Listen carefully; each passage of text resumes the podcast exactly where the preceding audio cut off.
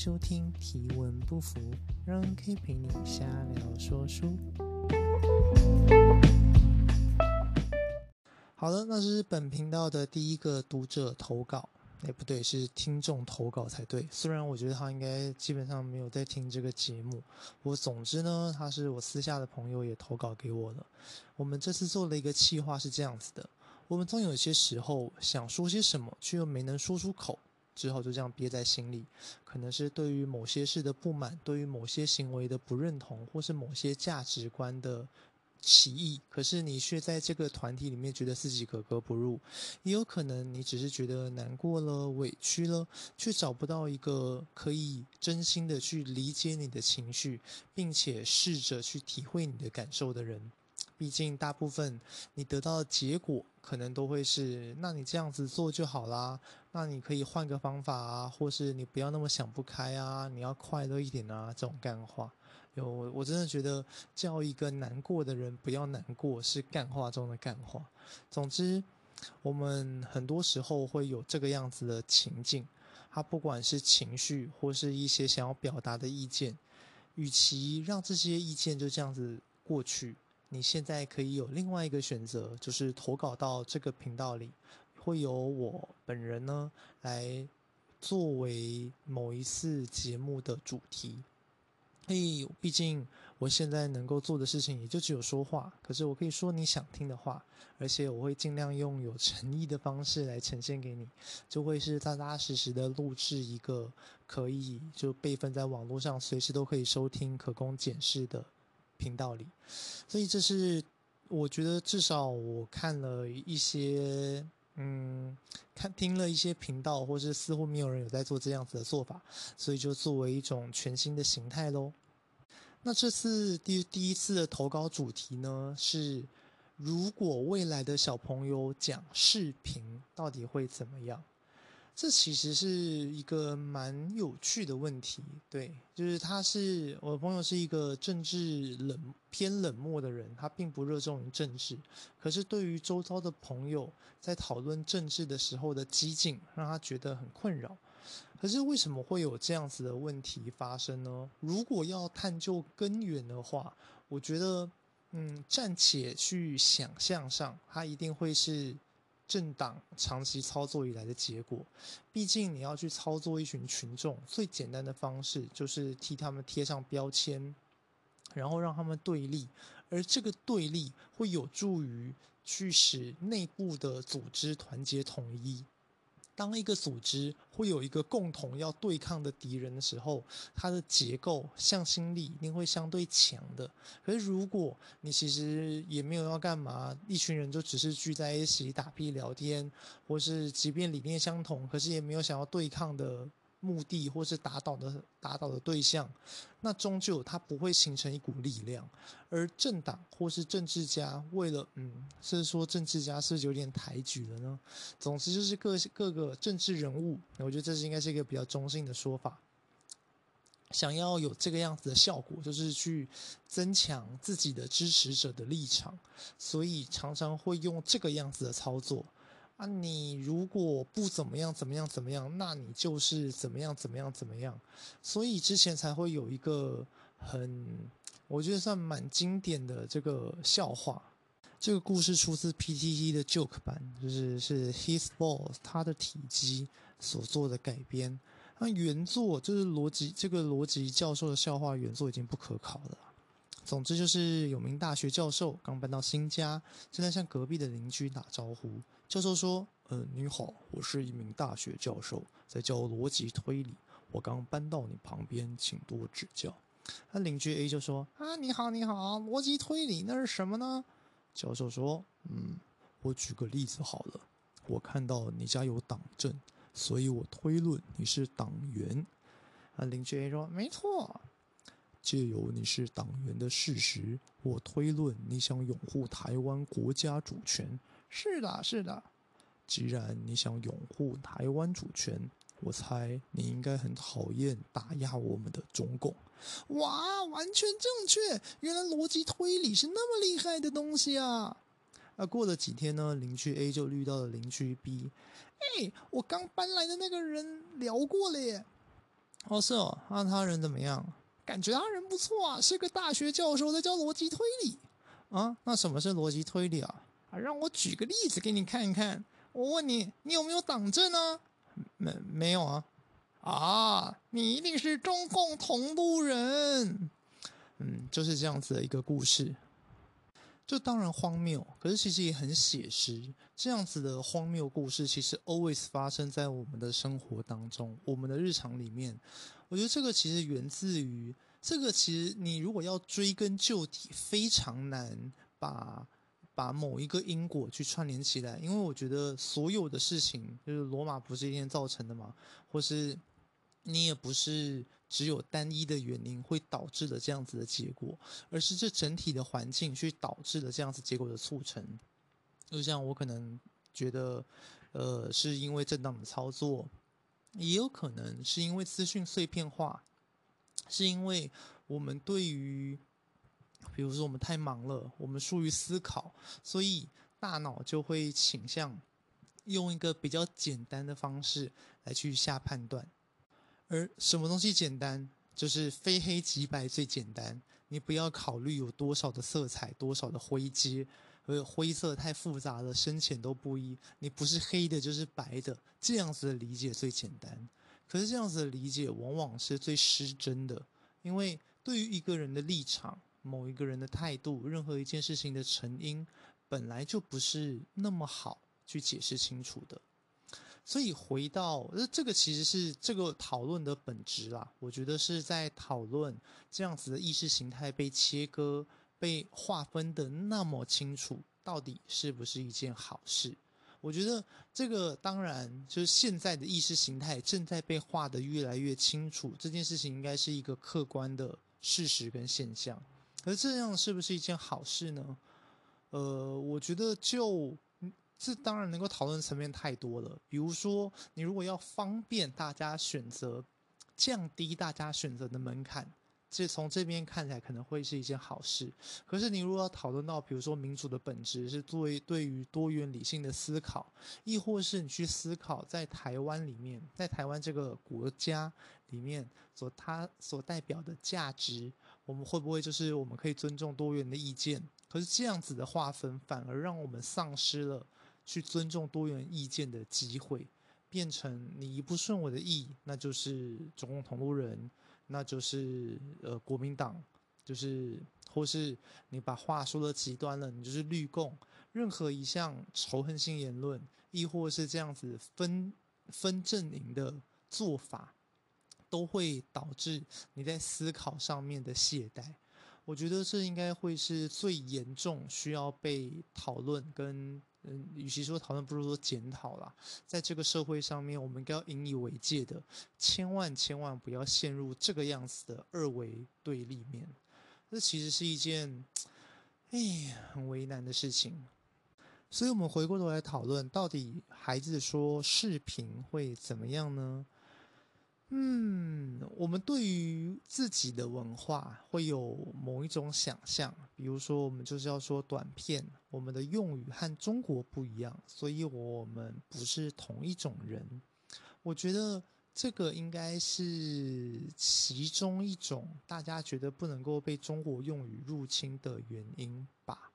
但是，嗯，举例来说，假设。中国，呃，假设英国人跟美国人同样的英文体系的语系的国家，他们都喜欢某一个歌手，或是他们的用词上面，大家以前说 often，呃，英文说 often，英国人，呃，英国人说 often，美国人说 often，那结果到后来大家都说 often 了，那代表什么意思？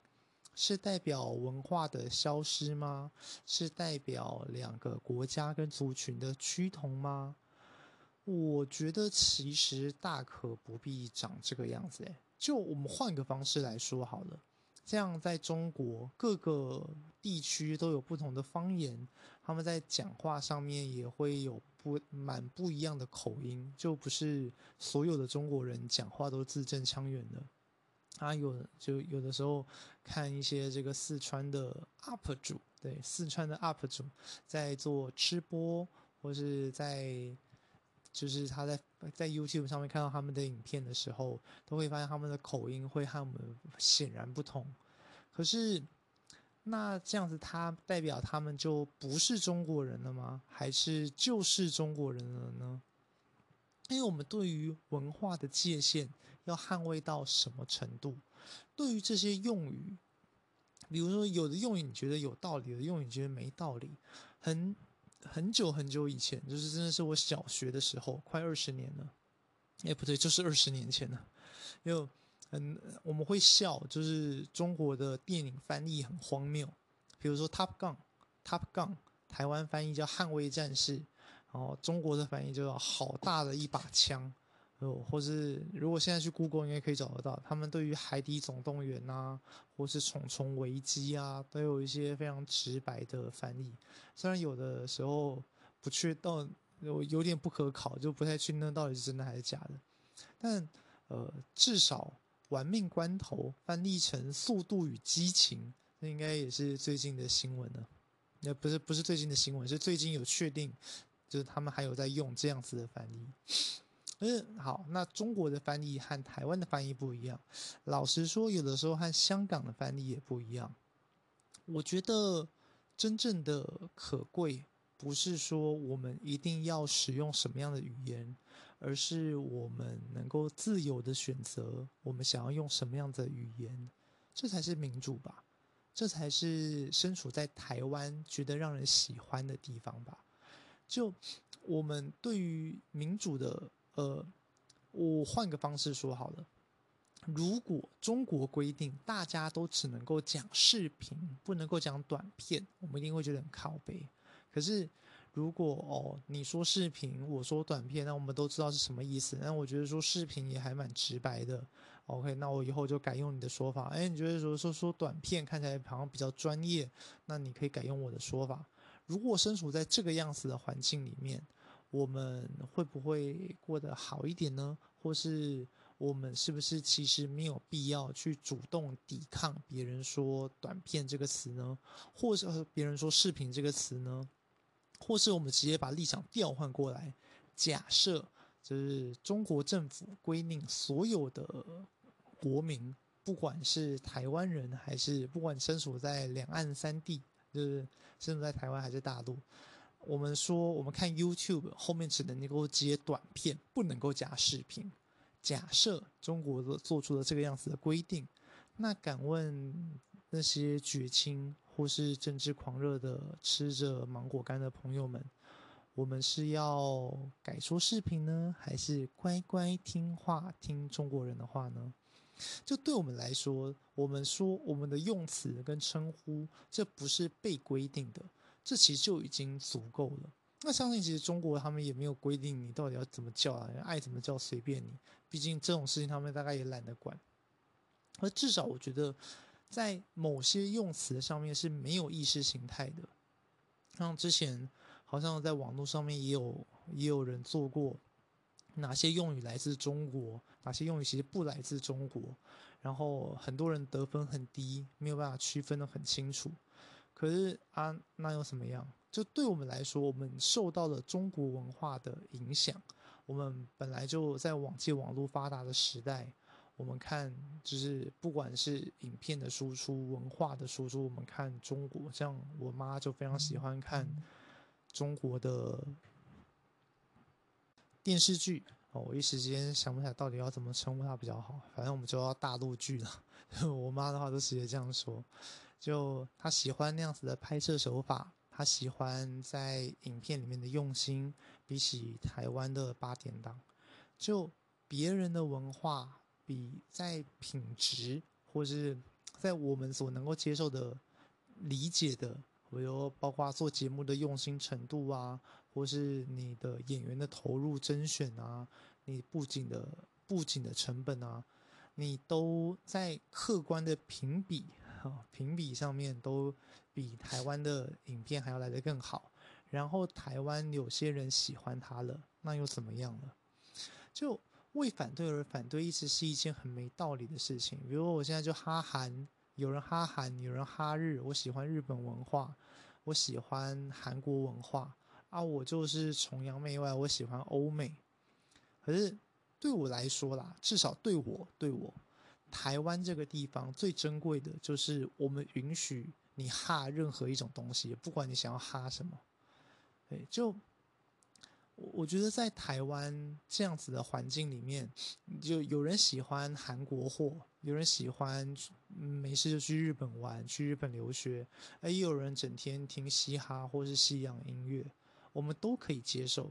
那当然也有一种人，他比如喜欢台湾价值，或者他喜欢台湾原创的歌手歌曲，他喜欢在地，那都好嘛，都好啊。就这些东西本来就没有绝对的对跟错。就我说，你说我喜欢的东西是错的，并不会让你的东西变得比较高尚，反之亦然。就。我觉得，你如果比如这是一件好东西，比如台湾制、台湾制造的、台湾产的水果哈，以水果来说哈啊，就是比较好嘛。所以你硬要去说去中国买水果，然后说中国的水果就是烂，那其实也不必要啊。就它的价值本身是没有办法被剥夺的，是你没有那么轻易能够靠着别人的批判去赋予的。这件事情跟人的认知也是一样，我们往往会很在乎别人的意见或是别人的感受。当然不是这里没有同理心啦，可是我觉得你如果你能够中肯的看待一个人或是一件事物，你并且根据那项事物对他做出理性客观的评价，我觉得那才是对的。我觉得那那才是。让这个社会可能会变得比较好一点的思考方式，比起去争执说啊，这个是中国来的，这个是中国用语，你不要用，那你不如就想一下为什么会长这个样子。人家的文化势力比较大，那说真的也没什么不好。我比如说我喜欢看中国人中国的主播，然后听着他讲话的口音也去学他，那所以我就变得不是台湾人了吗？所以我的台湾价值就减损了吗？那我觉得这真的是一件，嗯，对我来说莫名其妙的事情啊。就文化的议题一直都是，呃，至少在在打辩论上面，对我来说，文化的议题通常都蛮苦手的。然后对我来说，文化的理解，因为在身在台湾的我，我并不觉得任何一项文化我是真的那么引以为傲的。比如说，我喜欢台湾，可是我喜欢是台湾这片土地，我喜欢的是多元共融的样子。对我来说，那个就是我喜欢的文化。可是你如果要说，比如说原住民文化，我们就是就是神圣不可侵犯，或是你要说中国文化进来，我们就要必须强加的抵御。对我来说，这些都没有必要啊。而这个没有必要，也是我觉得生活在台湾让人开心的地方。